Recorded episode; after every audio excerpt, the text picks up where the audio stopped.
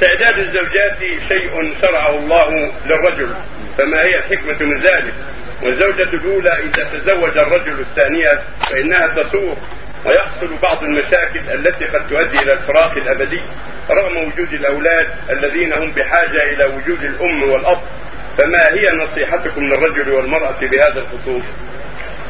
تعدد الزوجات شيء شرعه الله لعباده مع القدرة. وفيه مصالح كثيرة للزوجين للرجال والنساء جميعا. منها أن الرجل قد لا تعفه المرأة الواحدة. قد يكون كثير الشهوة شديد الشهوة. فلا تعفه الواحدة ولا تعفه الاثنتان ولا تعفه الثلاث. فجعل الله له طريقا إلى إعفاف نفسه بالطريق الحلال من طريق أربع من النساء.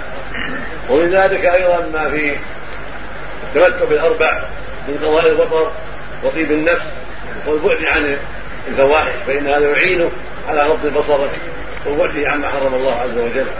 ومن ذلك أيضا إعفاف النساء فإنه ليس كل امرأة تجد رجلا وحده.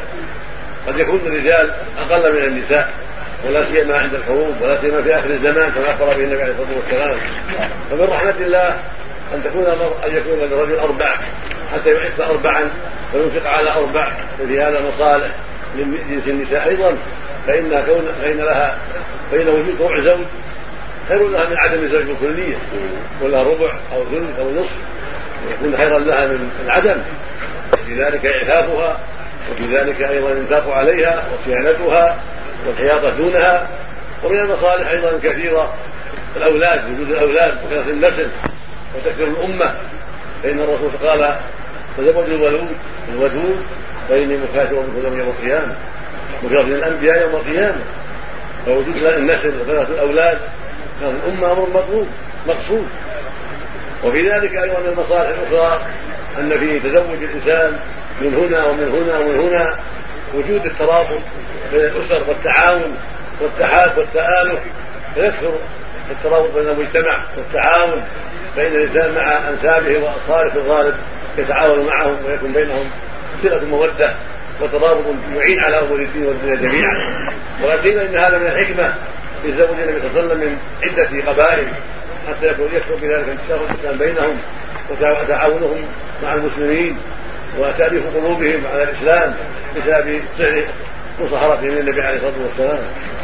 والله جل وعلا جل وعلا جل والله جل وعلا قال فانكحوا ما طاب لكم من نساء. مثنى وثلاث ورباع.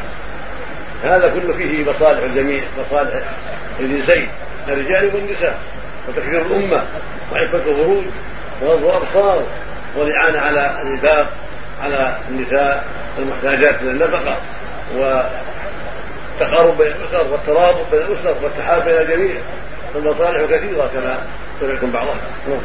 وآخر يقول أنا متزوج ولي ولدين. وبعد. قبل هذا ثم الواجب على النساء الصبر. على الجاره والضره يجب على المرأة التي تؤمن بالله واليوم الآخر أن تصبر وأن تعلم ان هذا حق للزوج وأن لا يجوز لها فعل ما لا ينبغي عند وجود زوجة ثانية. ما دام يعدل ويؤدي الحق فعليها أن تصبر ولا يجوز لها أن تنبذ أو تطالب بالطلاق هذا لا يجوز. لها ما دام الزوج قد أدى الحق الذي عليه قد قسم بعدل وأنفق بعدل فليس لها حق أن تنازع أو تطالب بالفراق أو تؤذيه حتى يفارق ينبغي أن توجه وتعلم وترشد وتزود بما ينبغي حتى تكون على بصيرة بشرع الله في هذا الأمر.